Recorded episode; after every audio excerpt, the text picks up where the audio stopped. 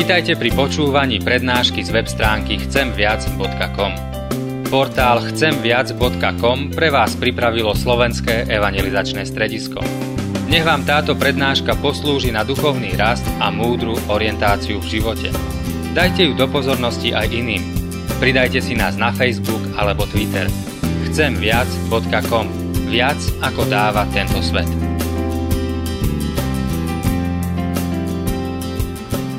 Milí bratia a sestry, skloníme sa spolu k modlitbe, pomôžu nám slova 113. žalmu.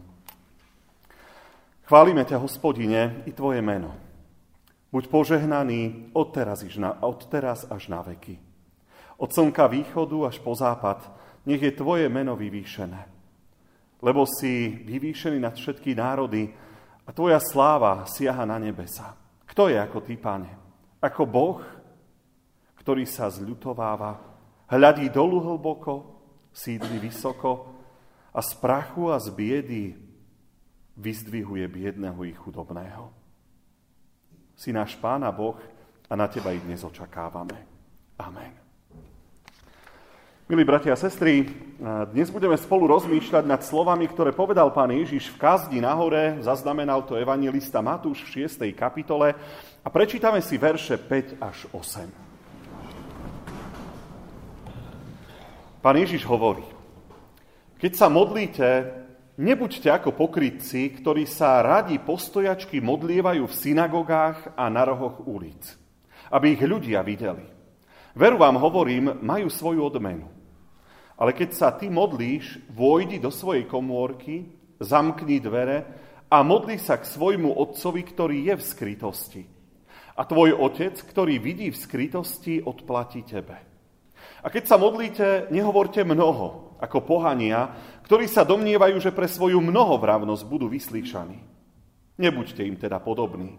Veď Boh váš Otec vie, čo potrebujete skôr, ako ho prosíte. Amen.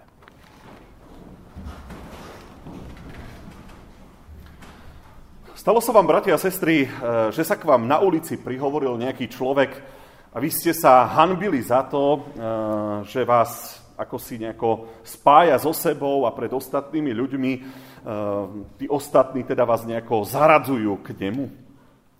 Bolo pre vás nepríjemné sa s takým človekom vôbec baviť, keď ostatní nejako dávajú pozor a dávajú vás s ním dohromady. Predstavte si, že idete po meste, slušne oblečený a zrazu sa k vám pripojí nejaký bezdomovec a začne sa s vami baviť a pýtať si od vás peniaze. Prípadne budí dojem, že sa poznáte a ľudia, ktorí okolo prechádzajú, tak sa na vás tak divne pozerajú a hovoria si v duchu, ten má dosť divnú partiu známych. Môže to byť nepríjemné. Ale aj taká situácia vie veľa povedať o tom, aký ste človek. Videl som na vlastné oči niekoľko takých momentov, keď zapáchajúci, otrhaný a špinavý bezdomovec si pýtal peniaze od veľmi slušne oblečeného a na prvý pohľad inteligentného človeka. Ale reakcia toho človeka bola zrazu divná. Vypadni ty ožraný jeden, smradľavý, čo si dovoluješ, takú ti jednu. A tak ďalej. Zrazu pri takej reakcii ani neviete, či tie šaty nemali mať oblečené opačne. Pretože ten slovník k tomu oblečeniu vôbec nesedel. Veď nie sa dá povedať aj inteligentne, aj slušne, aj decentne. Ale ten príklad spomínam pre niečo iné. Dnešná nedela je venovaná modlitbe a to je vlastne rozhovor s Bohom. Rozhovor, pri ktorom mám niekedy pocit, že sa niekedy aj veriaci ľudia zaň občas hanbíme. Ako keby sme sa rozprávali s niekým, s kým nechceme, aby nás ľudia videli a dávali nejako dohromady a spájali si nás.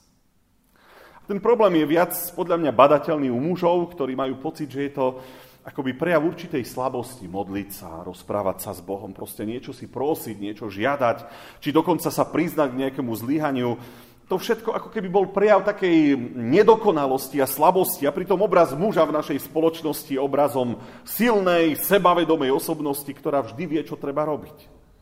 Ako keby sa muži hanbili za to, že by ich niekto videl rozprávať sa s Bohom. A to mi ozaj pripomína to, ako keby sme sa hanbili na verejnosti, komunikovať s Bohom. Preto to prirovnanie.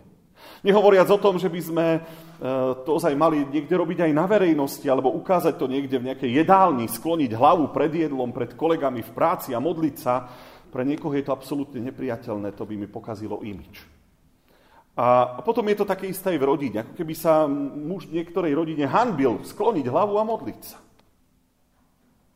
Ešte k ženám tá modlitba nejako ide. Ale všimnite si, že aj e, modliacich mužov máme v zbore podstatne menej ako žien. Pritom práve muži by mali byť príkladom. A ja viem, že je to trošku čudné hovoriť o modlitbe ako rozhovore s bezdomovcom, ale povedal som to umyselne, aby som vás trošku tým vyprovokoval k rozmýšľaniu. Ak je pre nás Pán Ježiš Bohom, tak rozhovor s ním by mal byť pre nás niečím samozrejmým, niečím príjemným, niečím normálnym, niečím bežným. Ak sa za toto hanbíme, ak nás toto nejako ťaha niekde k zemi a máme pocit, že, že je to nevhodné, ako to bude brať potom Ježiš raz? Keď začal pán Ježiš vo svojej kázni nahore rozprávať o modlitbe, tak začal najprv tým, že upozornil na určité chyby, ktoré e, sa robili vtedy a ktorých sa dopúšťali aj zbožní ľudia. Až potom svojich učeníkov začal učiť modlitbu pánovu odčenáš. A práve na základe toho textu a upozornení chcem vám pripomenúť dnes 6 vecí, na ktoré by sme v modlitbe nemali zabúdať. Tá prvá, ktorou som začal, je, že modlitba nie je hanba.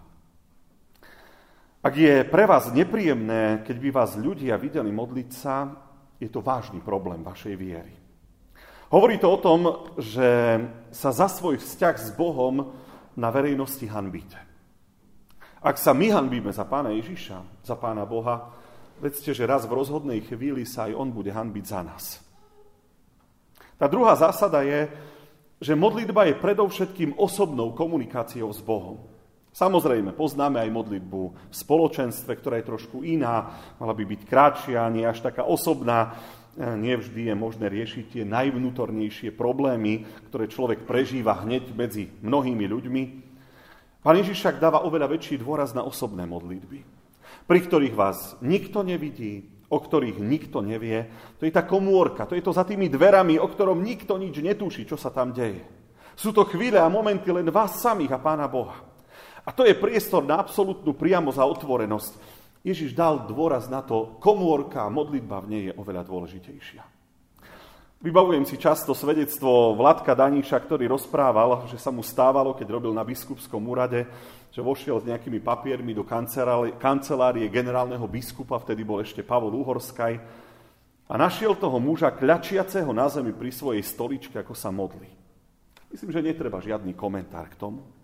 Je to krásne svedectvo o tom, že modlitba je osobná vec veriaceho človeka, ktorú, ktorá by mala byť v súkromí ozaj viditeľná, aj keď je to niekedy ozaj v tej komórke, ale do tej, do tej komórky sa občas aj niekto iný dostane. Tak by nás mali aj vnímať naše deti a vedieť, že, že nám nie je cudzie kľačať pred Bohom a modliť sa. V starej zmluve sú dva prípady, ak som to dobre počítal, um, ľudí, o ktorých je napísané, že chodili s Bohom. Jedným z nich bol Noach, ktorý prežil potopu a o druhom, o tom sa píše trošičku skôr pred Noachom, muž menom Enoch. O ňom sú napísané dve vety.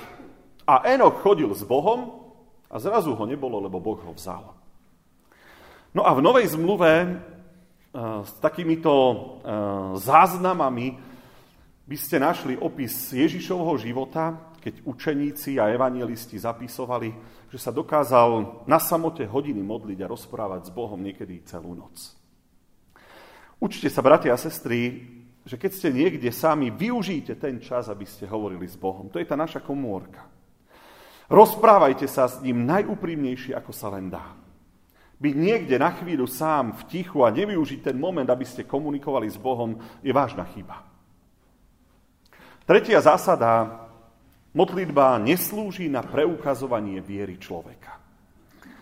Ja som ozaj vďačný za každú vašu hlasnú modlitbu v kostole, v spoločenstve, ale nikdy sa na tie modlitby nepozerajte ako na ukážku toho, aký je ten človek, keď sa modlí zbožný. Modlitba nie je ukážkou viery. Je to úražka Boha, keď, keď človek viac ako rozhovor s Bohom vníma akési predvádzanie, že pozrite sa, čo ja dokážem. To pán Ježiš veľmi ostro skritizoval, keď hovoril, že ak sa modlíte na rohov ulic, tak máte za to svoju odplatu. Aby vás druhí ľudia videli. Modlitba je komunikácia, nie ukážka, nie oznam pre druhých, Vidíte mňa ako zbožného človeka. Modlitba nie je nástroj, ktorým uhovoríte Pána Boha. To je tá štvrtá zásada. Viete, vravieť mnoho a uhladenia, pritom si myslieť, že Pán Boh to predsa bude musieť už urobiť, lebo toľko ho tým otravujem a tak intenzívne sa za to modlím a takú vydrž mám, je ozaj omyl. Jedna vec je byť vytrvalý v modlitbách a dlhodobo sa modliť za nejakú vec. Druhá vec je tú modlitbu alebo tú prozbu zopakovať aspoň 50 krát za deň, lebo Pán Boh predsa už musí raz vyhovieť, lebo ja ho k tomu dotlačím. To je ozaj naivné. Viete, podobá sa to rozmaznaným deťom, ktorí dokážu uhovoriť svojich rodičov, lebo už nevydržia s nervami a potom povedia, tu máš a choď a daj už pokoj, eh, lebo si to chcel. Pán Boh predsa nepotrebuje, aby sme niečo opakovali ako mantru dookola stokrát denne. Nepotrebuje to takto. No a s tým súvisí aj nasledujúca tá piata zásada, možno najčudnejšia, že modlitba nie je nástroj na naplňanie mojich túžob a snov. Pán Ježiš to vysvetlil veľmi jednoducho. Že predsa Pán Boh vie, čo potrebuješ skôr, ako si v tej modlitbe vôbec kľakneš. Čiže v modlitbe vôbec nejde o to, aby sme si všetko vyprosili, po čom túžime.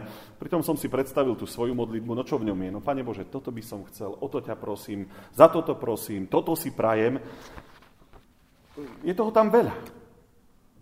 Pritom Ježiš hovorí, ale však to Pán Boh predsa vie. Toto není to najpodstatnejšie v tej modlitbe. To nie je účel modlitby, že by si každý deň vymenoval, čo všetko ti je treba. Môžeš v modlitbe spomenúť svoje prosby a želania, ale ozaj to nie je to najdôležitejšie, veď Boh predsa vie, čo potrebuješ. Ale tá posledná šiesta, tá vec je najdôležitejšia. Modlitba je viac o, takej, o takom vzťahu a komunikácii s Bohom. Je to o hľadaní Božej vôle, je to o pochopení toho, čo Boh chce, čo si praje pre môj život. Je to ako keď sa e, manželia spolu stretnú, sadnú si za stôl a začnú riešiť nejaký rodinný, vážny problém a teraz preberajú to. A čo keby sme urobili toto? A čo myslíš na to? A toto by asi nebolo dobré. A, a dorozprávajú a debatujú a niekoľkokrát zmenia svoj názor, až nakoniec vyberú jeden spôsob a povedia, dobre, tak urobíme to takto. A toto je modlitba. Ja si vždy pri tom predstavím Abraháma, ktorý sa prihováral za Sodomu a Gomoru, ako sedel pri svojom stane s tými troma mužmi, ktorí ho prišli navštíviť a dohadoval sa na čísle spravodlivých ľudí, pre ktorých by bolo škoda, aby, aby zomreli, keď bude zničené mesto Sodoma a Gomora. A začali s Bohom, začal Abraham s Bohom na čísle 50 a dohovoril sa na desiatich. Mne to prípada neskutočné, že, že všemohúci Boh sa bude s vami zjednávať s človekom, ktorý je len ako tráva, ktorá po jednom dni vedne, alebo ako para, ktorá sa nakrátko ukáže a potom hneď zmizne. Alebo príklad Mojžiša, spomínali sme ho teraz na mladežníckom výlete, keď sa po návrate zo Sinaja prihováral za ten vyvolený ľud, keď rozbil tie dosky zákona, aby sa pán Boh zľutoval, lebo pán Boh povedal, končím. Ich vyhubím a z teba, Mojžiš, z tvojich potomkov vznikne nový národ. A Mojžiš uhovoril pána Boha, aby pán Boh to svoje rozhodnutie zmenil a zľutoval sa. A to je príklad modlitby. Príklad rozhovoru dvoch osôb, ktorí hľadajú dobro pre druhých a ktorí sa snažia nejakým spôsobom pomôcť. A takú výsadu nám pán Boh modlitbe dal. Keď chcel, aby sme sa s ním rozprávali. Je to neskutočné, že všemohúci Boh je ochotný sa so mnou a s vami baviť o akýchkoľvek veciach, a meniť budúcnosť v prospech a dobro iných. Je taká vaša modlitba, bratia a sestry? A ja už len zopakujem tých šesť myšlienok. Tá prvá je, že modlitba nie je hanba. Ani pre chlapov, ani pre ženy. A nie je vôbec prejavom slabosti. Je to niečo, na čo môžeme byť my, veriaci, hrdí. Modlitba je predovšetkým našou osobnou komunikáciou s Bohom. Modlitba neslúži na preukazovanie viery človeka, ani zbožnosti. A modlitba nie je nástroj, ktorým uhovoríte Pána Boha pre svoje túžby a sny. A modlitba nie je ani nástroj na naplňanie našich túžob, pretože predsa len Pán Boh vie, čo potrebujeme. A nakoniec, že tá modlitba je viac o našom vzťahu a o tom, že si s tým Pánom Bohom vieme sadnúť a dlho, dlho sa rozprávať. Lebo je to vzťah. Je to niečo živé, niečo reálne, niečo skutočné. Amen.